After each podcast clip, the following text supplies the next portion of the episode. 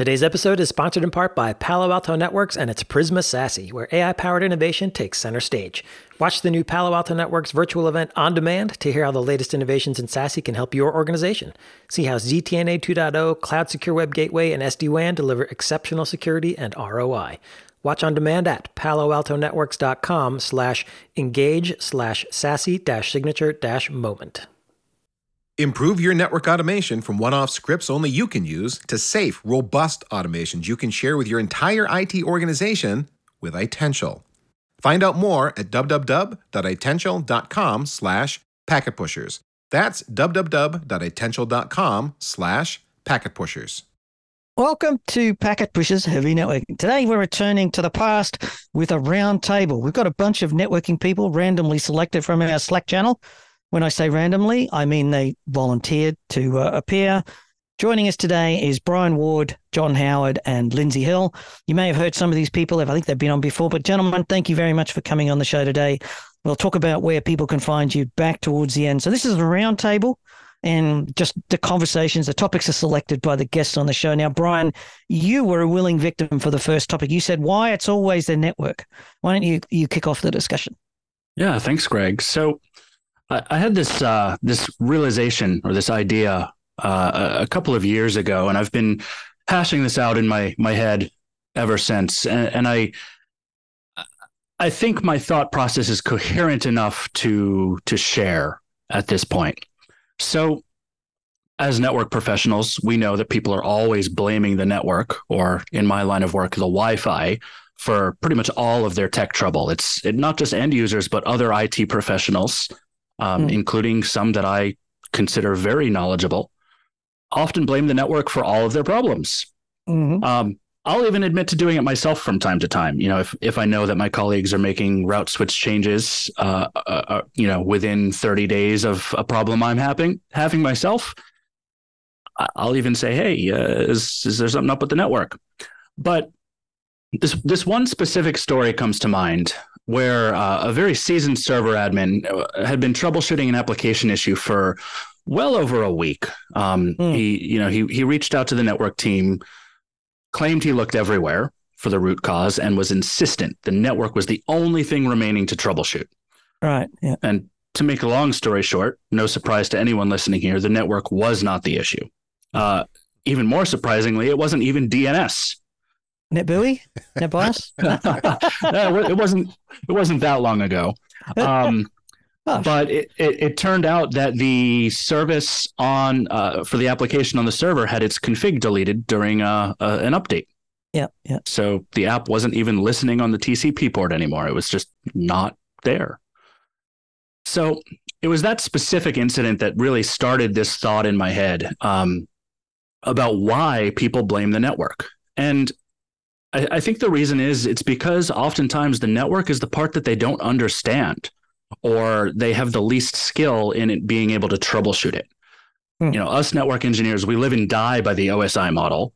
You know, we know it like the back of our own hand, but most other IT disciplines don't really think of the OSI model once they get their A+ or Net+ exams well early on in their careers.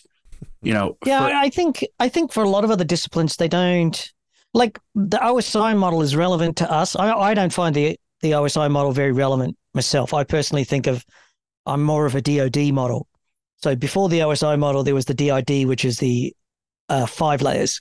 Mm-hmm. And it was physical, logical, network, session, and then application. So you could argue that the top 3 layers of the OSI model are committees, a committee decision. In other words, somebody wanted to whine about it and say, oh, but, and they went, all right, you can have your extra layers. We can just go home, you know, sort of thing. But I don't think networking people have a much more structured troubleshooting than most other disciplines. And we have to, because, does that make sense? It makes sense to me. You know, I agree with the more 5-layer model. The way I teach this to students and junior engineers is, the OSI model is what you need to pass the cert exam, but in reality, nobody uses the presentation layer anymore. I mean, I can't even remember the last time I logged into a remote X11 session. You know, that's really the only thing I can think of that still uses that layer in its architecture. It's been a while since I've logged in using MOP over DECnet, to be fair, but no. I think the challenge here is that you've got this issue where, which I often describe as meantime to innocence. The problem with the network is that we very rarely can sit there and say it's not the network with a high degree of confidence, because it could be. There's so many security, firewalls, threat detection, you know, something could be filtering a packet, blocking a packet, dropping a packet. A load balancer could be doing something, you know, like load balancers can do weird things. And up until very recently, we haven't had the ability to do a lot of monitoring. So is that a viable excuse? Like, is it saying we've just never had the troubleshooting tools until recently?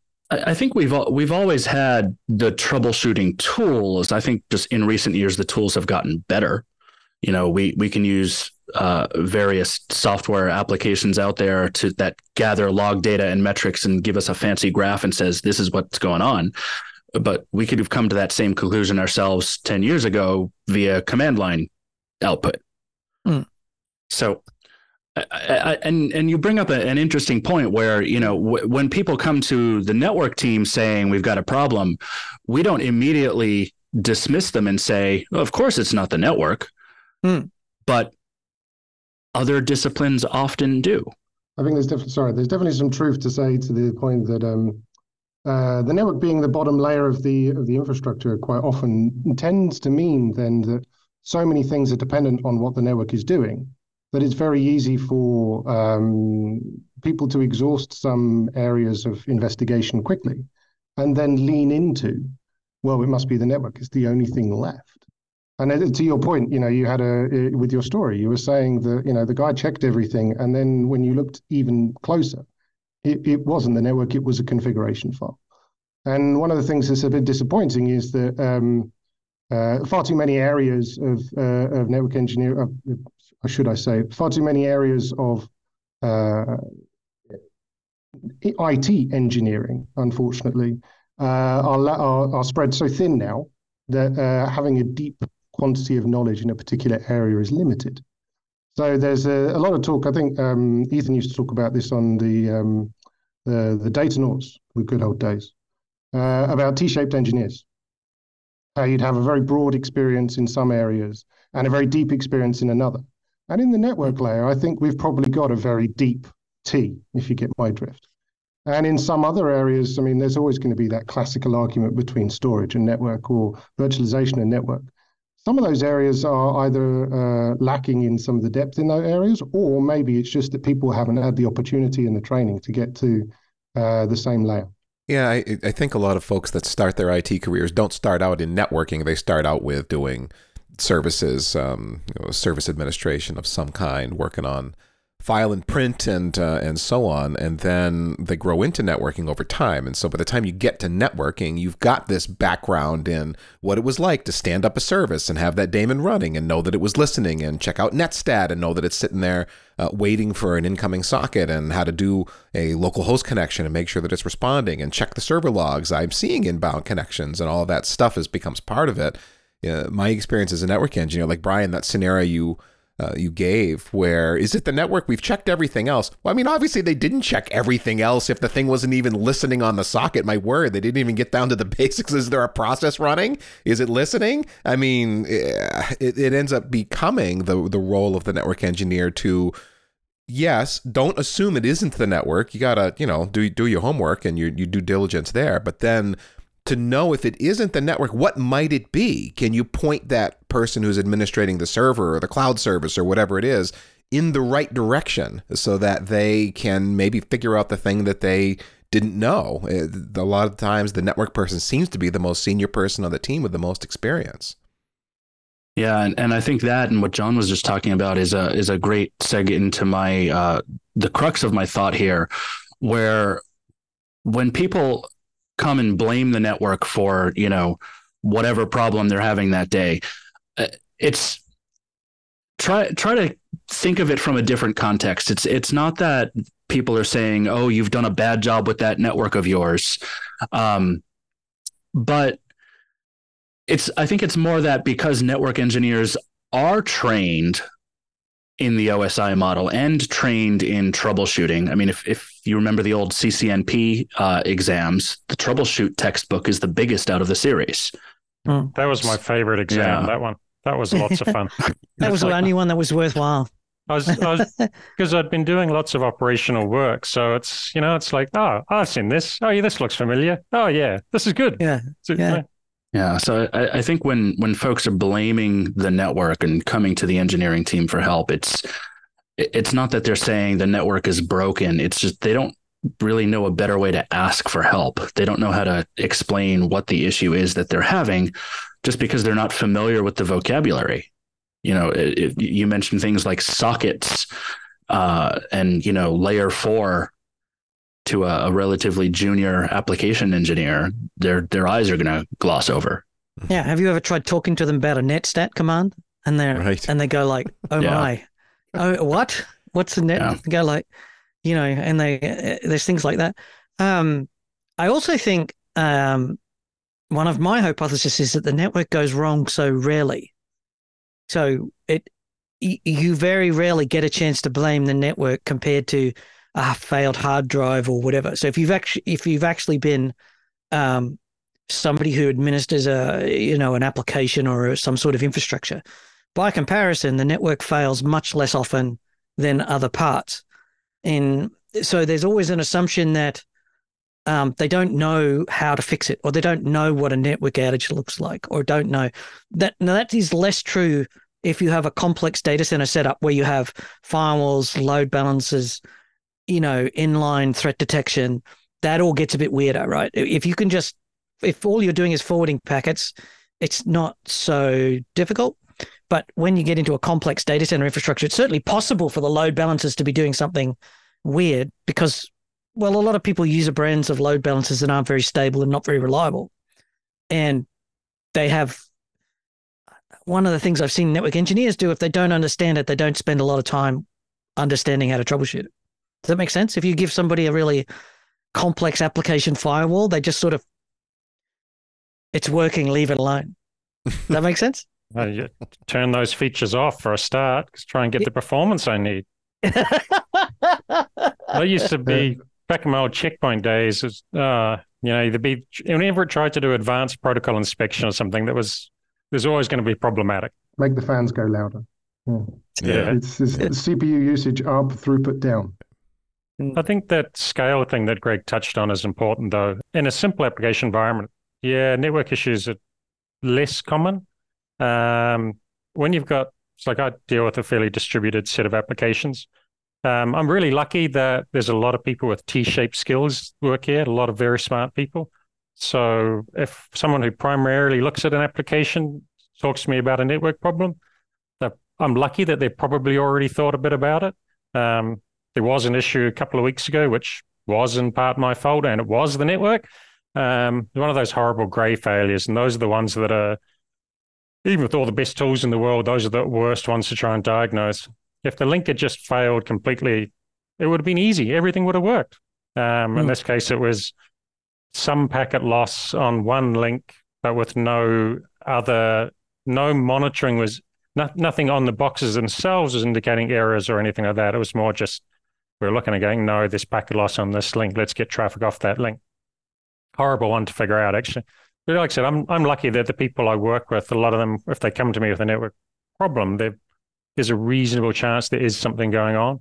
That, or it's just, hey, some of this is really complicated and it's hard to try and sit there and work through what exactly is going wrong. I'm going to be a little spiteful here. I've also worked in companies that the people in other parts of the team, let's just say that their expertise was limited and their experience was short. And it was just easier to blame someone else and hope that it wasn't them being incompetent. I've worked for a lot of dysfunctional companies, I'll be honest.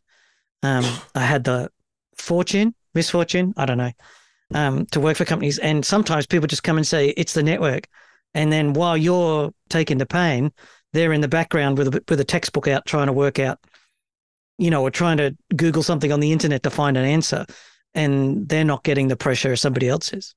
That unreasonable? one of my favorite tickets I ever received from a end user within my system was just titled "Problem of Network," and this spawned my blog name, problemofnetwork.com, because it was ludicrous that we would be sent this this ticket that just said, "We have diagnosed a problem of network," and I promise you, it ended with, "Please, can you do the needful?" Which, if you're playing network engineer ticket bingo, is ticking a lot of boxes, guys. Yeah. I think it is fair to sort of criticize other areas of IT infrastructure for failures and lack of knowledge, but it is also a little bit of a grumpy old man act. You know, it's the kind of thing that we all do when we kind of have been in this industry long enough. It's very easy to complain, but I think in truth, it is the network has become more complex over the last 5 to 10 years. Particularly when you consider things like EVPN, VXLAN, and trying to do layer 2 mobility and enterprise networks, you know, it is always going to be the case that this is complicated. And unfortunately, I think Russ White was quite correct when he speaks about he bemoans the slow and painful death of quality engineering, where people are no longer going into the detail of how a protocol works. They're plugging and playing, and when it all dies on them, they're kind of struggling because they don't understand how this thing works.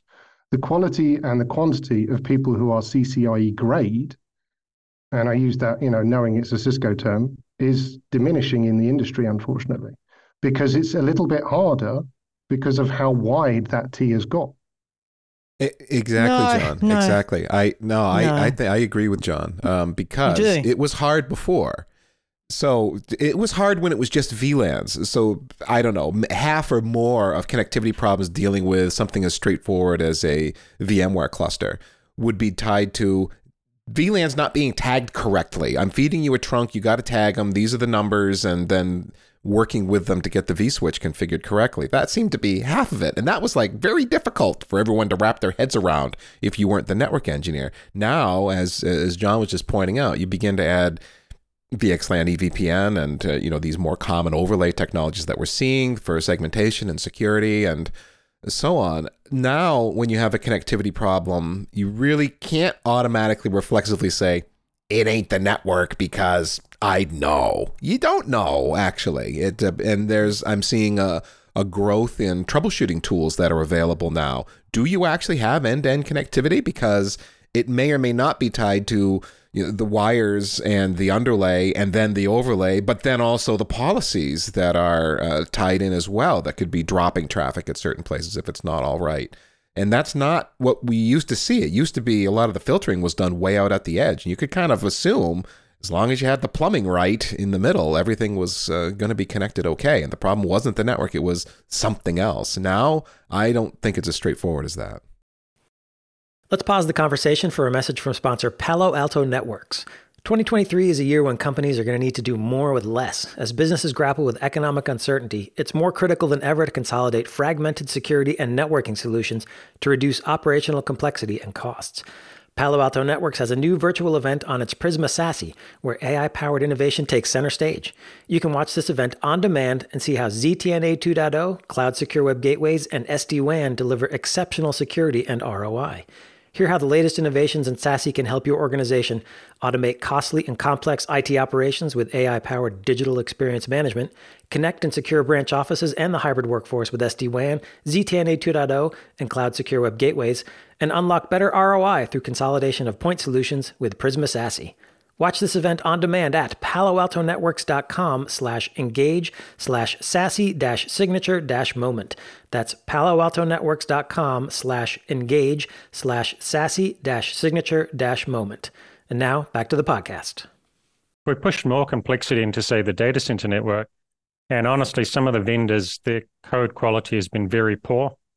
You know, it's bad enough if I've misconfigured something, but some of the bugs I've seen from some of our vendors are like, oh, it's like, how does anything ever work, ever?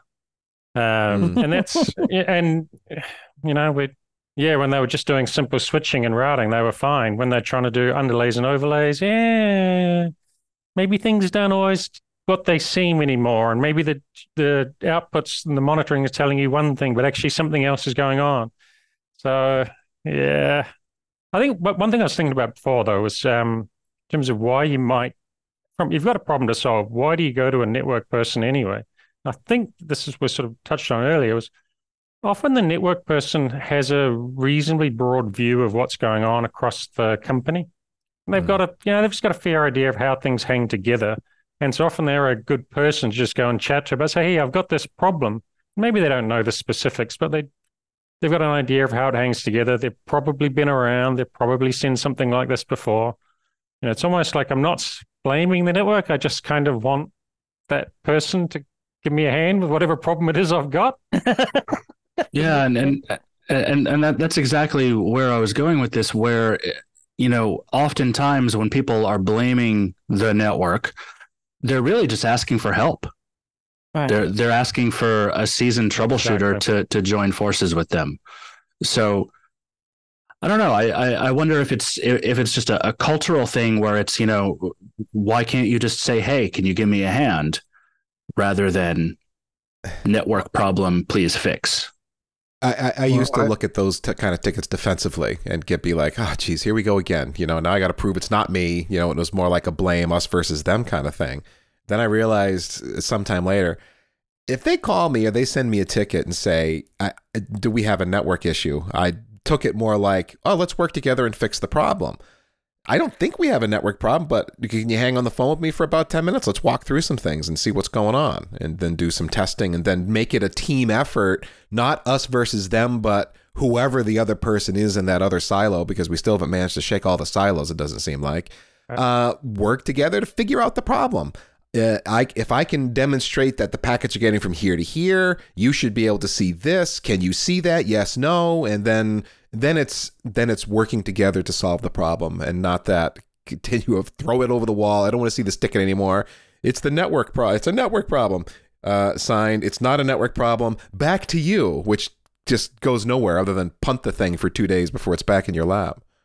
I think that's that cultural thing that Greg was hinting at before. Not hinting at, Greg was outright saying.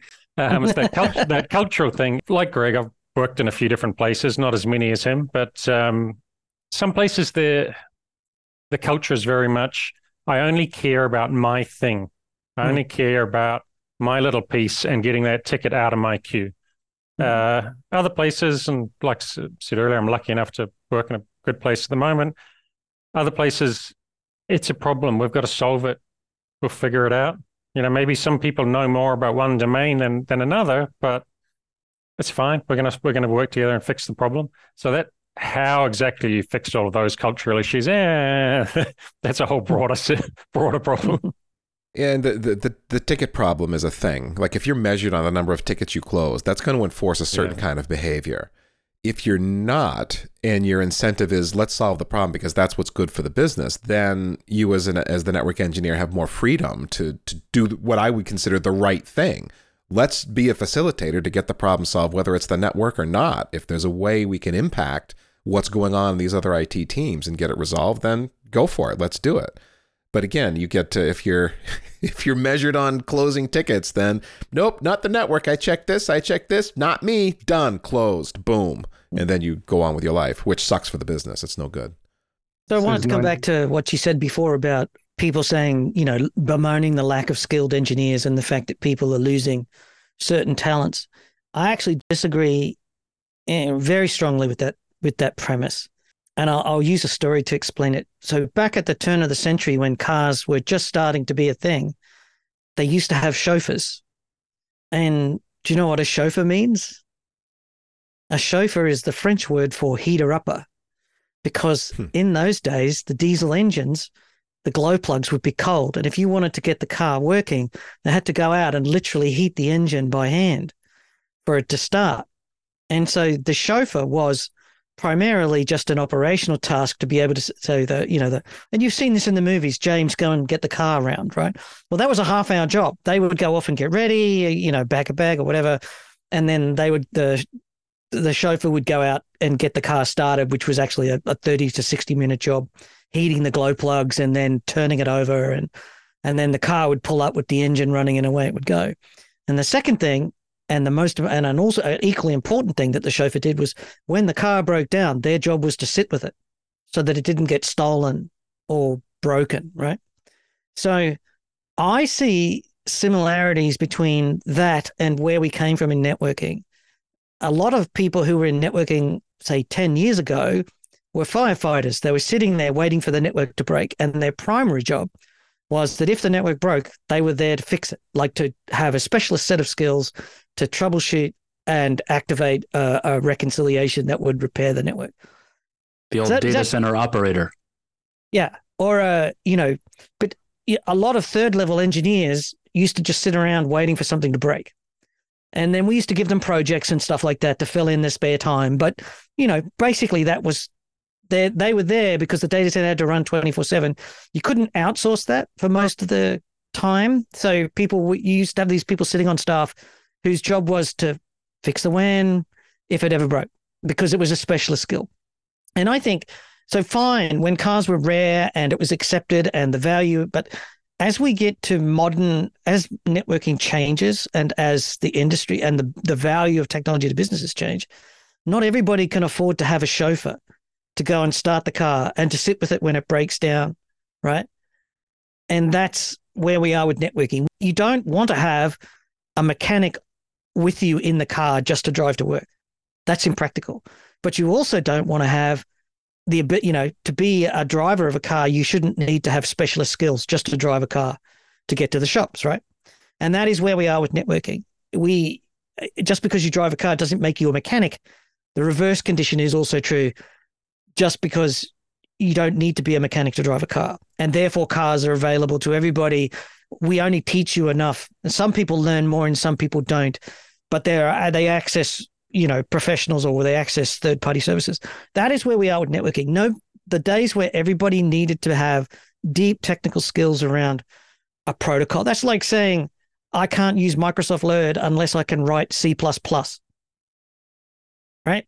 And that's obviously, in my mind, a dumb thing to say, because if you don't understand C++, you can't understand how to use Microsoft Word or Microsoft Excel. So I think we have to get away from this old idea that everybody needed to be an expert to do anything. The reality is where we're headed with software-defined era, there is going to be a spectrum of people who use the software to troubleshoot effectively because they understand the guts of what's actually happening in the background. But there's also going to be a whole bunch of people who just know how to drive a car and slam it into a wall. Yeah, but I agree. I don't think you need to be an expert in order to use technology, but people who drive cars, if the car runs out of gasoline, they're not going and blaming the guy who paved the road. Nor are they raising a ticket asking someone to fill it up for them. Yeah, they're taking responsibility themselves. Yeah.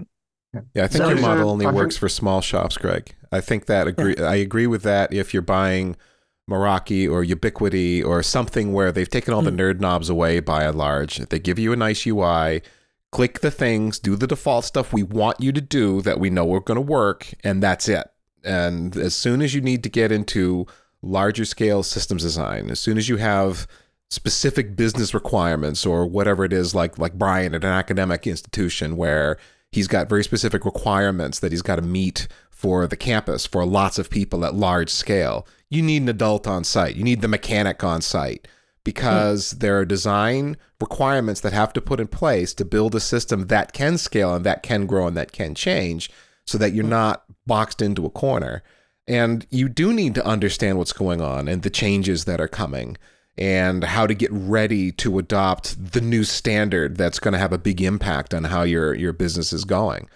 On the other hand, your point stands for, again, those smaller shops where their needs are simple and predictable, then fine, you can put the average consultant in to get things up and running for that mom and pop. But I don't think as soon as you get to a mid-size enterprise and higher, you've got to have a grown-up on site that really does understand things deeply or have access to that expertise. If they're not employed by you've got a consultant on hand that can come in and give you that help. Usually a reseller. Yeah, that's where the resellers add value. Yeah, in a sort of a way, except that you don't have control of when that resource is available. You're sharing it, or even a vendor employee. Back in the days when I was doing lots and lots of F5 work, I had a guy that was my regional expert, and when we had something funky going on, like we had something very strange going on with certificates one day, and we could not, we were not dumb people, and we knew certificates. Man, we could not figure out what the heck the F5 was doing. He knew exactly what was going on in seconds. I told him the scenario, bang. He told us what it was, how to fix it. I don't remember the details anymore. It doesn't matter. It was that he was someone we could reach out to solve that rather arcane problem. Yeah, that's gone away too. The vendors have been cutting headcount so far. They've been working to increase profit margins lately. And that idea that there is, you know, a vendor representative available to you, that's all gone, I think. Is that a fair statement? Is that your experience? I do have some of my vendors, when I reach out to them, say to the SE with some random question, they get back to me pretty quickly with good answers. We're not that big. We're big, but we're not that big. We have less than 2,000 network devices, right? We're not huge. We're just a lot of bandwidth, that's all. But if I reach out, say, my Arista SE, I don't do it often. That's the other trick, is I don't do it often. I don't want to bug him for something stupid. But if I do reach out and I say, hey, what do I think you should do this or this doing that? He gets back to me really quickly with good, solid answers. It's really appreciated. And I think part of that is because when the SE sees a message from you come in, he knows it's like, okay, well, Lindsay's already tried everything he can think of. It's not, you know. Oh, he's a last call, not a first call. Yeah, exactly. Yeah, I have that same experience with my vendors and my account team as well. It's like, you know, when I send them a message, it's going to be a very detailed, like, here's everything I've done, everything I've thought of. Yeah, I've gone through all of these things. I've checked all the stuff. What am I missing? Yeah, yeah. It's just that I feel that level of detail and precision, at least in my experience, only comes from the networking team. Maybe it's because I work in a networking team and I'm not exposed to the other disciplines, but the tickets I receive, it's like, you know, network problem, please fix. It's not, you know, here's the date, here's the time, here's the room number, here's the MAC address, you know, here's the application. It's here's the things we tried. It's just heaving over the wall at you. One of the interesting things about networking is we actually don't talk to normal people. The only people we talk to is other technology people, right? So we don't normally get bailed up by the user, you know, the head of human resources, or, you know, one of the senior staff of human resources don't ring up and say it's the network. They normally talk to the server people first, or the storage people, and say, I haven't got enough storage, or is the storage running slow today? I wonder if that's an impact, like, because we don't, you know, a lot of our inbounds come from other technology professionals, not from users. And does that change your perspective in any way? I guess inherently we're never level one, because there is, in an enterprise, you're always going to have a service desk or something in the first instance, right? And particularly when you're dealing with people who have got a network issue, 90% of the time you're probably going to be on the second or the third person that they've spoken to, because there's probably an application on top of this that went wrong in the first place. So, I think that's a fair point. And to speak to the SE conversation you were just having a moment ago, you know, I've got some wonderful experiences recently with Nokia. Compared to some very poor experiences with some of my other vendors. And it really does show that with a well-set-up environment, you can actually be a lot more engaging with your customers without having to actually put the same effort and the same resources in. So when you speak to the fact that some of the other vendors have been cutting headcount and causing some significant changes in the way they do business, it's interesting to see, at least in my experience, Nokia behaving in a different way, which goes a little bit to my topic, which we'll get to in a bit. Now, if only Nokia would change their sales process. Oh, don't. And their website. A quick sponsor break courtesy of Itential. Itential is the network automation platform you get to build robust, self-service automation that is safe for your entire IT organization. Now, if you've been writing your own automation, I'm guessing you've run into this problem. You have a directory. It's got a bunch of Python scripts or Ansible playbooks in it, and they're way better than CLI copy-paste, but who besides you can safely use those scripts or run those playbooks? It's all a bit fragile, and that makes you irreplaceable, and that's not good. You want to be able to go on vacation or be sick or have dinner without getting a call, which means you need a network automation system that is not fragile, that anyone in your organization can use, and that leverages the automation work you've already done. And Itential gives you all of this. With Itential, you'll be able to run your scripts safely as a workflow that integrates with your change management, your IPAM, monitoring, your ticketing system, and anything else that you need. True network automation, not something that just saves you some CLI time, but something that touches everything that needs updating and testing when you make a network change. And Itential is low code. You don't have to be a software developer to use it. Whether you're just getting started with network automation or you're deep down the rabbit hole with GitOps and pipelines, Itential can help. Automate from ticket creation to ticket closure with Itential. Find out more at www.itential.com/packetpushers. That's www.itential.com/packetpushers. So, John, you wanted to talk about Container Lab. Apparently, you've been... So why don't you give a description of what Container Lab is and why you're starting to find something to be excited about on that? Well, Container Lab to me is, anyone who's done listened to a bunch of packet pushes recently will probably have heard a lot about Nokia and SR Linux and what there is they're trying to achieve. And I will say that whilst I had an extremely positive experience when it comes to dealing with SR Linux and particularly Container Lab, which I want to cover, I will echo not just what Lindsay said, but a number of people I've spoken to have said that Nokia need to modernize their sales process. Let's put it like that. But Container Lab specifically is an open source project that Nokia have stood up as part of the Alcalucent integration into Nokia. And the team that used to do a load of their platform stuff has come together and written this application binary that will sit on a machine and interact with Docker to be able to give you containers, like not network operating systems as a container in a very easy to consume way. And so basically you're able to create complete simulations of a fabric, not just with Nokia operating systems. You can throw all kinds of different OSs in there, providing that you can wrap them up in the right way and plumb connections between them, and go from absolute nothing to a 5-stage clos fabric with 22 nodes, if you've got enough CPU power, in about a minute, 60 seconds from nothing to everything. John, you just mentioned being able to wrap those operating systems up in the right way, and the name is Container Lab. Am I assuming it's got to be all Docker containers or some sort of container? So there's been a lot of work with a bunch of different network vendors. So, for example, Arista and Juniper to a lesser extent, but still there. There's a long list of different operating systems that aren't container native, where what they're doing is wrapping them up in a KVM VM into a container frame and then throwing it into a Container Lab. So a VM inside of a container. Correct. Even Perpignac has done a lot of work around his NetSim project on this, and there's this project called VR NetLab that allows you to take a QMU image for a network operating system, feed it into a sausage maker, and out comes a container on the other end that you can just throw at Container Lab. So I had an interesting kind of, I was listening to packet pushers, obviously, like everyone should. And I was... you get a donut and a lollipop for that. Yeah!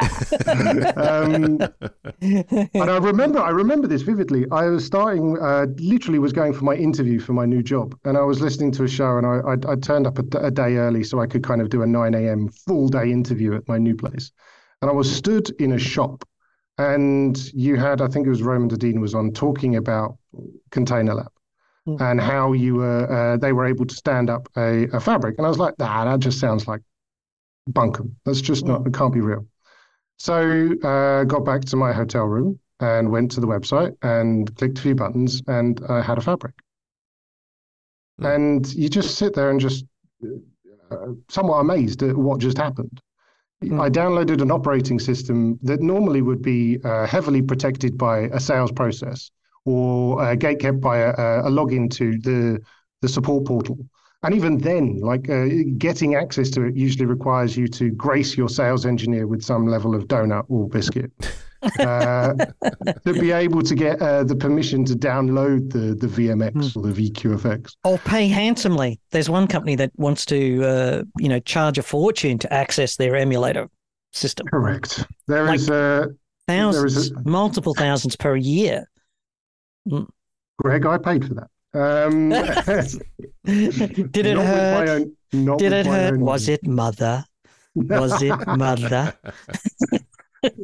you're talking about the corporate credit card, yes, it yes. Did. That doesn't hurt at all. That's fine.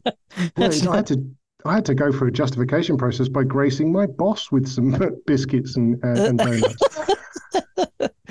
But it was so frustrating to be able to get access to this stuff. So if we talk back to it, just touching back on what Brian said a minute ago, getting access to knowledge, getting access to equipment. When I started in network engineering, 20, 25, maybe 30 years ago, you had to go on eBay and find whatever you could find, pay whatever it would be, and plug a load of this stuff in, drain kilowatts of power in your house. Yep. Annoy the wife endlessly with the fans that are spinning and the wires that are everywhere. And it meant that you either needed bare metal or you needed to be able to kind of have access to a corporate environment there that the bare metal existed within. So learning as a new guy how to pick up this stuff was hard. Yeah. I've got in my loft of my parents' house in London probably something like 20 devices. Here in Zurich, I have one. Yeah. So I agree with you, although in my days, the lab in Australia, houses are mounted on posts. They're lifted off the ground because it keeps them cool underneath. In the part of Australia that I lived in, other parts have different ways of doing it. And I actually had a 19-inch rack screwed to the under the floor to lift it up off the ground. And it was just open to the atmosphere, and it had 30 routers and switches and token ring MAUs and whatever. So when you turned it on, the whole house would vibrate. The floor would vibrate with all of the lights would go down in my house. Yeah, it dimmed the lights. It was inherent. So you paid extra for that feature, Greg, right? It was crazy. It was like back in those days, when men were men and sheep were nervous. I guess the flip side here is that the other thing you're saying here is that Container Lab works. Like it doesn't. It's mind-bogglingly simple.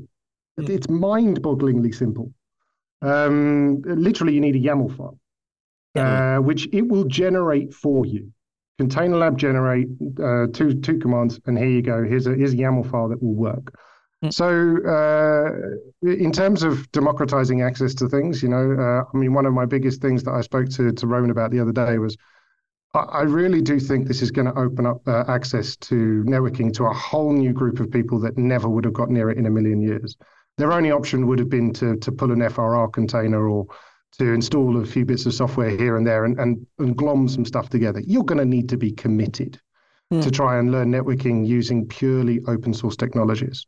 And what they've done is taken their operating system and they've thrown it out there and said, go at it.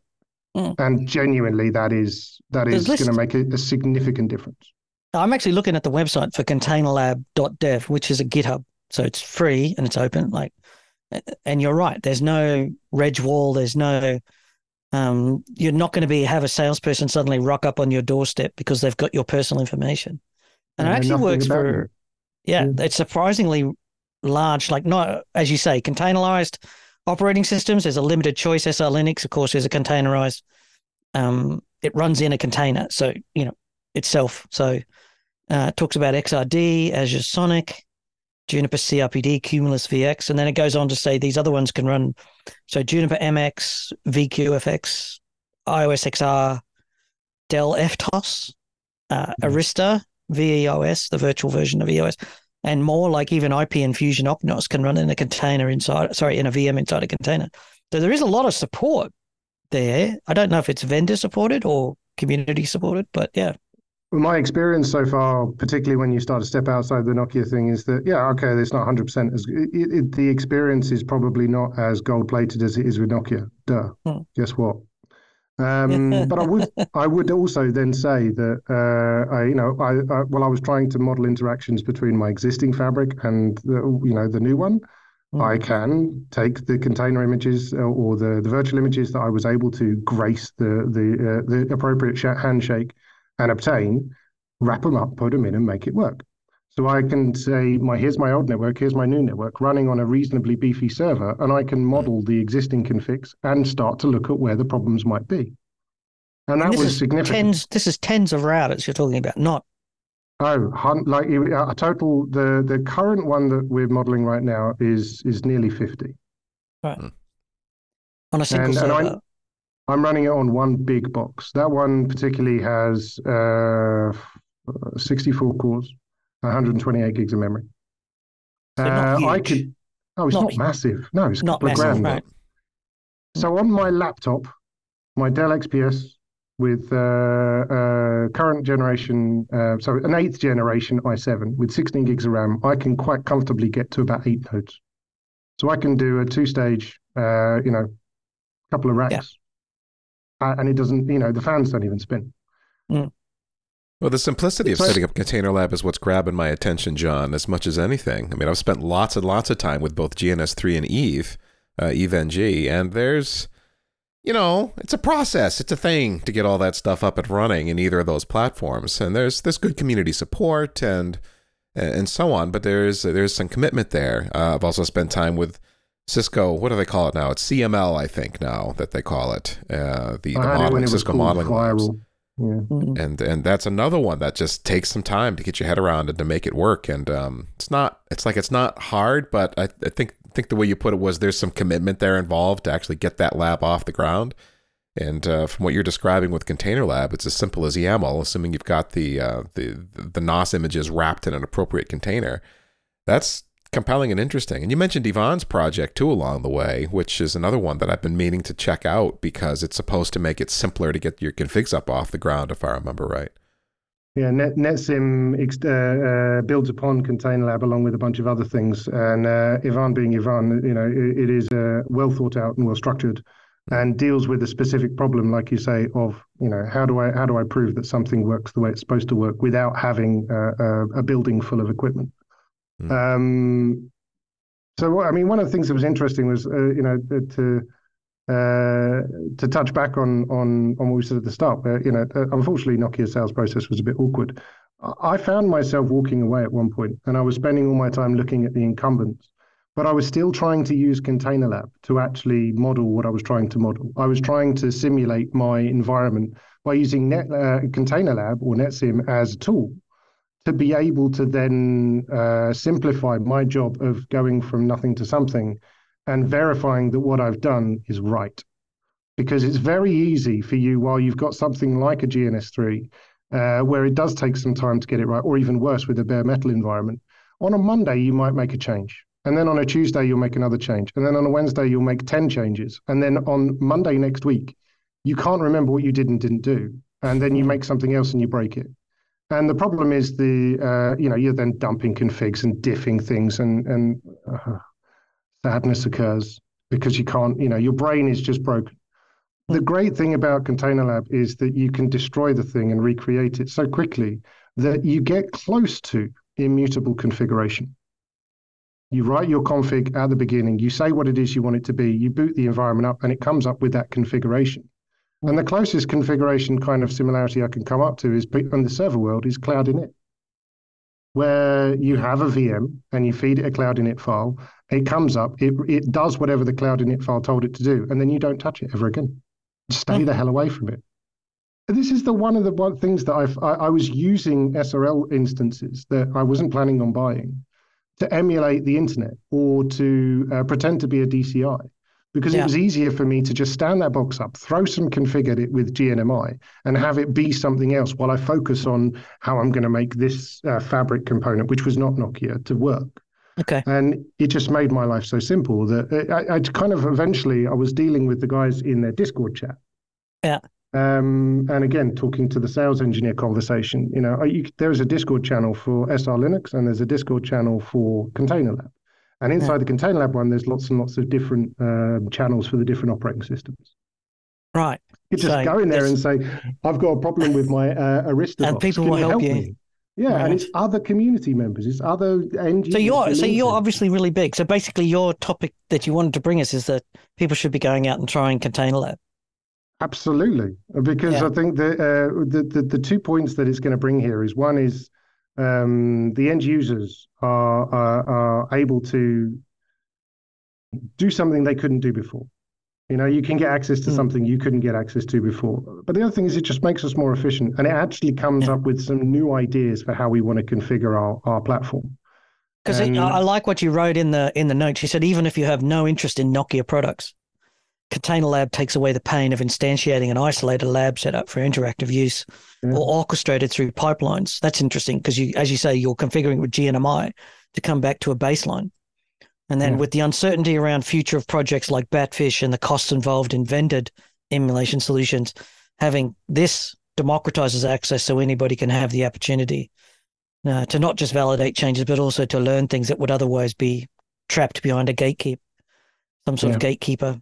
That is a powerful option. So I want to ask John, I've never actually used Container Lab, but it sounds like I need to give it a try. And maybe this next comment is coming from my background as a bit of a salty layer one engineer. It sounds like Container Lab is fantastic at emulating and simulating the software aspects of a network, but has it really done anything to emulate the hardware? You know, can it actually model TCAM or, you know, layer one, layer two aspects of a configuration? You know, I get that, you know, you can sit and make routing policies and run BGP and software all day, but if I'm going to take the time to lab something up, I want to know that I'm not going to be bitten by a layer one, layer two configuration issue once I go to put it into production.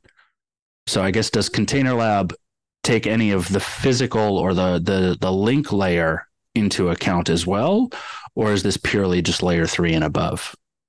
So it's a complicated question to answer. There is a couple of different aspects there, but to take the first one, obviously it's just software.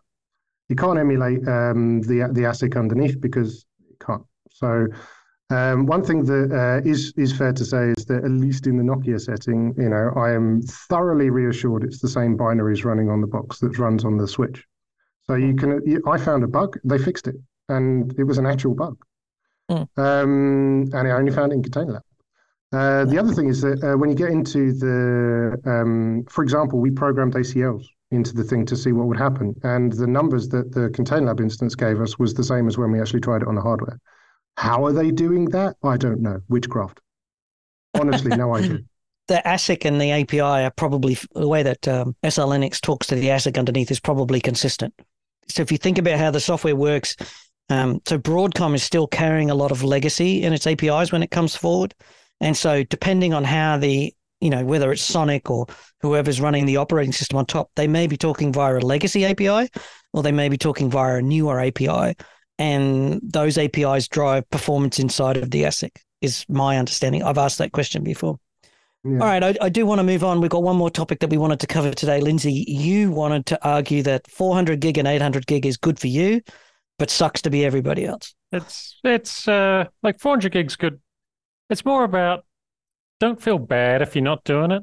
There's a lot of talk, you know, you read every vendor's announcing, I've got this 800 gig router and I've got, you know, 56 ports of 800 gig and 4RU or whatever it is. And you're thinking, I'm only using 10 gig on my switches still. And it's actually really kind of hard to get the service to just even move to 25 gig. Maybe you feel bad and you think, everyone else is doing it. I'm getting left behind. I'm in this sad little corner of networking. Well, in my case, I actually really do need 400 gig. Running a CDN is a pretty big part of what I do. But take a look at some of the public information that's out there. So look at, say, Lynx, which is a big internet exchange in London. Mm-hmm. Great bunch of people, generally very happy with them. So they were talking about 400 gig in 2021. They then made it available to customers in 2022. As of July, so last month, as we're recording, they had 4 customer-facing 400 gig ports. As of now, it is at least 6, and I know this because I have two. I have added 2 there. But so you think about that. Lynx is a pretty big internet exchange, a lot of participants. There are around about 6 customer-facing 400 gig ports. So, you know, I need it. Most people probably don't feel too bad if you don't have it. Also, in the aspect, just on the other side, there's a lot of talk and not always as much action. So AM6 and NLX have been talking up 400 gig for a while. That's Amsterdam and the Netherlands. Yeah, Amsterdam and the Netherlands. Internet exchanges. Yeah. Two of the big internet exchanges there that do multiple terabits of traffic, lots of participants. It was only last month that the routers that I'm connected to there have got 400 gig ports on them. So they just changed that in the last month. So you read the press releases and everyone says they're doing it, but when you actually go and ask for it, oh no, that's not ready yet. Or all of the big transits that I connect to. So I do lots of 100 gig connections to transits. All of them will have a press release out there talking about 400 and 800 gig. When it actually comes to them and you say, okay, can I get that 400 gig connection in, say, Ashburn? No, it's only available in Denver at the moment. So, why would they not do Ashburn?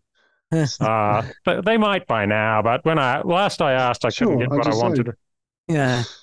I think the thing about 400 and 800 gig Ethernet, as best as I could determine, there's really only a handful of companies that are using it, and that's basically, Google, AWS, Azure, Oracle, and so forth.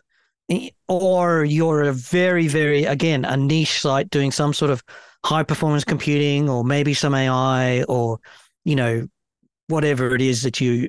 But it's not everybody that needs it. It's not here's the thing about I actually have a 4G. I use a mobile, often running off mobile bandwidth. I don't have 5G. I just have 4G because they wanted to charge me extra. And I don't really need the difference between 30 meg and 50 meg or whatever, right? Just how much faster do you really want to go? And as you said, a lot of people still haven't even gotten off 10 gig for servers. There's no justification to go to 25 or even, 100. There's still a significant price difference between the 10 gig and the 25 gig NICs and the servers. And the 25 gig NIC that I like, one of the Intel models, is getting a little bit hard to get right now. And so you go, I'll just keep running at 10 gig. You and I know that underneath it all, it all costs exactly the same to manufacture 25 gigs at 10 gig today. But the vendors also go, it's a bigger number, I can sell that for more. So 25 gig irritates me as well more than anything else because of all the FEC settings. Grumpy network guy over there in the corner. But one of the most unusual things, and this is like weird nerd flex moment, I have 25 gigabit internet in my house. Yeah. Because Init7, a small niche nerd ISP. Not megabit, gigabit, just to emphasize that. Gigabit. Yes. Init7 are a little niche ISP here in Switzerland who they decided to do a big upgrade on all of their access points. And they decided to buy Cisco 9500 switches. And while they were looking at the cost benefits, they're like, well, why don't we just get the one that does 25 gig and sell that? And everyone went, why? Who needs 25 gigabits in their house? And there, Pascal, the CTO, quite famously turned around and says, so what? We're going to buy the box anyway. Let's plug it in. So they end up setting up these 100 gigabit loops in the local area. And they're the kind of people who probably one day will desperately need a 400 gigabit port in Zurich 1 and in Equinix in ZH5 and stuff like that. No, they won't. Nobody will be sending that much traffic. You can have all the bandwidth in the local loop, but is anybody generate? Like if you're running a 4K Netflix, assuming you're paying the extra license fee, right, to get 4K, you're still not. That's only, 12 meg, I think it is, for a 4K stream? I just got my traffic graphs up, and I do about 20 megabit. Yeah, exactly. So 25 gig is 1,000% over-engineered or something? Yeah, but this is what I love about Init7. It's the same price if I get one. Oh, no, I understand. 10, or 25. It's I understand. But, I think having the bandwidth available enables the end user to do a whole lot more. I remember several years ago, I really wanted to retire my home backup solution. I had a small NAS with a couple of drives. The drives are starting to fail, and it's like, I really don't want to maintain this thing anymore. So I signed up for a trial of a cloud backup software, and my upload speed and my home connection was just so slow, I couldn't complete one backup in the 30-day trial. So you need to submit. You need to, like, because so many plans, so many home internet ones. The upload is just terrible. Like I'm lucky. I've got symmetric 1 gig, so it's that's great. But a lot of people, it's 20 meg, 30 meg up, and that's going to be a constraint. That's barely cutting it. Yeah, I mean, I recently upgraded to symmetric gig, and it's like now I'm really leveraging cloud storage for everything, and it's fantastic. And I think, for businesses, once the bandwidth is available, it's going to open some doors to start doing things that were previously not even a consideration. Well, you've just summarized the entire value proposition of co-location, right? Because you can go to a colo and get access to almost an infinite amount of bandwidth, and you can turn it on and off at speed, which is mostly just turning it on. I've got a 1 gig internet connection. No, I want 2, 5, 10, 20, right? You can almost just scale it up.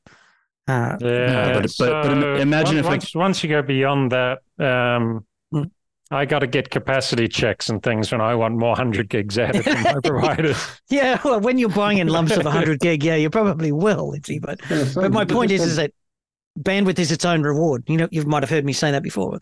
More bandwidth is a reward, but there is a point at which more bandwidth just becomes valueless, is my point, I think. One of the other things that drives 400 gig for us, say, is cost of cross connects. Equinix charges an almighty amount of money to run a fiber across the building. And if you happen to be in a building where there's DRT on one floor and you're in Equinix and you're going through the meet me room, and suddenly you're paying a huge amount.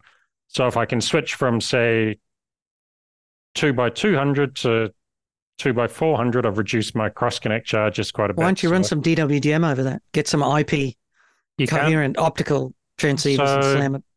Well, it's easier in a lot of places to just run 400 gig direct and get rid of the DWDM, and that's sort of where we've been going anyway. That's just a lot simpler and cheaper. Other places we use DWDM where we need to use it. It's expensive to get some of the kit if you need the active gear. It's not a great story for management. What about companies like Juniper and Cisco have introduced, and Nokia, have introduced coherent optical modules that you can put straight into their routers? Yeah, within limits. It's there, and there's implications from doing that, and you've got port restrictions, and you've got to be on the right models, and it's a good story. In practice, you might say, I just run native 400 gig. If I can get away with LR, it's fine. But for me, say, if I'm connecting to another company and say I'm in Equinix in Seattle and I want to connect to someone in DRT, I can't run DWDM across to there because I don't have space on the other side. Yeah. So instead, I'm just paying these huge cross-connect fees. But the broader point, though, is like I said, for most people, don't listen to me talk about my bandwidth challenges and feel bad, because I'm a weird niche. And most people, it's like, even for me, most stuff we do is, the numbers are big, but it doesn't necessarily mean my problems are bigger or different. It might just mean same problems, or maybe even simpler issues to deal with. It's just purely at a larger bandwidth number. But the actual, this is something you and I have discussed in person when we used to meet in the before times. Is that the difference between a 100-node network and a 1,000-node network is not 10 times. It's only about twice as hard. Yeah. And it's mostly to do with, getting stuff to where it needs to be, or administration tasks, because most of it is a template and you just duplicate it out. Yeah. If I can take Lindsay's point and downscale it to a more kind of regular data center environment, the difference between 10 and 25 gig on the server end is almost not the cost, because as you say, the Intel NICs or the Mellanox NICs that do this, there are 10/25. You buy it, you get it. But there is a material cost to you as a network engineer in terms of minutes spent or missing from the end of your life because of FEC settings and the length of the cable.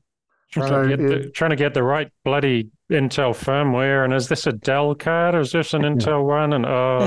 And public service announcement. I absolutely guarantee you that someone listening to this right now has probably got a FEC problem that they don't have misdiagnosed or doesn't know exists. Go and read what FEC settings, that's forward error correction, you should have on your 25 gig DACs, depending on the length of the cable. Because they change according to the length, which is one of the weirdest things in the world. That is not intuitive when that happens. And this is the thing. We're running out of time for today. I'd like to start thinking about wrapping it up. So why don't we go around the table and why don't you tell people where they can find you on the internet if you want to, or if not, just tell them that you don't want to be found. I already told everyone where my website was because, problemofnetwork.com. And I'm known as Fat Red everywhere on the internet for complex personal size issues. Yeah, you can find me at brianward.net, BRYANWARD. When I have time, I occasionally write down some thoughts or talk about an interesting problem I've encountered. You can find me on the Packet Pushers Slack, which I'm sure Ethan and Greg will plug once we're all done here. And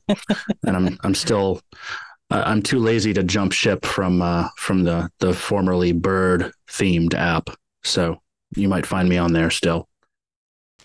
Come to Blue Sky, it's great. I'm just gonna give up on social media. I'm tired of it.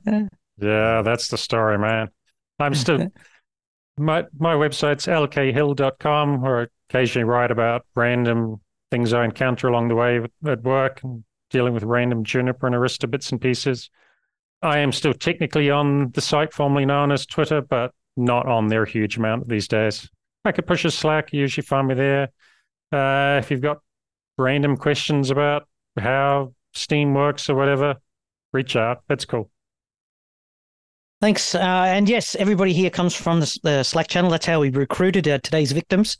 I was able to reach out to them and chat to them about what they're doing and invite them to come on the show. Maybe if you would like to come on a future roundtable, tell us a story about pick your one pain point or pick your one happy point. It was nice of John to come on and talk about something that really, really worked for him. It's not always we get to find a happy talk and have a happy slappy time congratulating each other on something actually going right. Thanks very much to my colleague Ethan Banks for being the legend that he is and putting up with me. And running producer mode today. Lots of contributions there, Ethan. Why don't you tell people where they can find you on the internet? LinkedIn these days, that's the best place to find me. You can just search for Ethan Banks. You'll find me there. Connect. You can follow me or connect as you like. And I'm posting briefing summaries and other things is where I'm at. I'm Greg Farrow. Thanks so much for listening to us today. You can find me on Twitter as Ethereal Mind, but like most people, it's become a less pleasant place to go right about now. So I'm starting to wind up my presence on LinkedIn. And of course, you can join us on the Packet Pushers Network for many more fine, free technical podcasts. We have 7 channels of content, including Heavy Wireless, which is Keith Parsons talking about wireless, Heavy Strategy, where I take on a consultant and we go head to head to argue two sides of designing an enterprise IT strategy. It's kind of fun. I enjoy it. And we have a whole range of other podcasts along with, Network Break as well and so on. And Day 2 Cloud, even for those of you who are the cloud aficionados. Don't forget to follow us on the social medias if you like, but it would really help if you would give us a rating. If you could head on over to whatever podcast tool you use, give us a rating. That'd be lovely. Give us some feedback. If you ever want to let us know what you're thinking, packetpushers.net/FU to give us some follow-up. Tell us what you're thinking. It's all anonymous. We don't need to know. And of course, if you want to join the Slack channel, which they talked about, packetpushers.net/Slack. And as always, remember that too much networking would never be enough.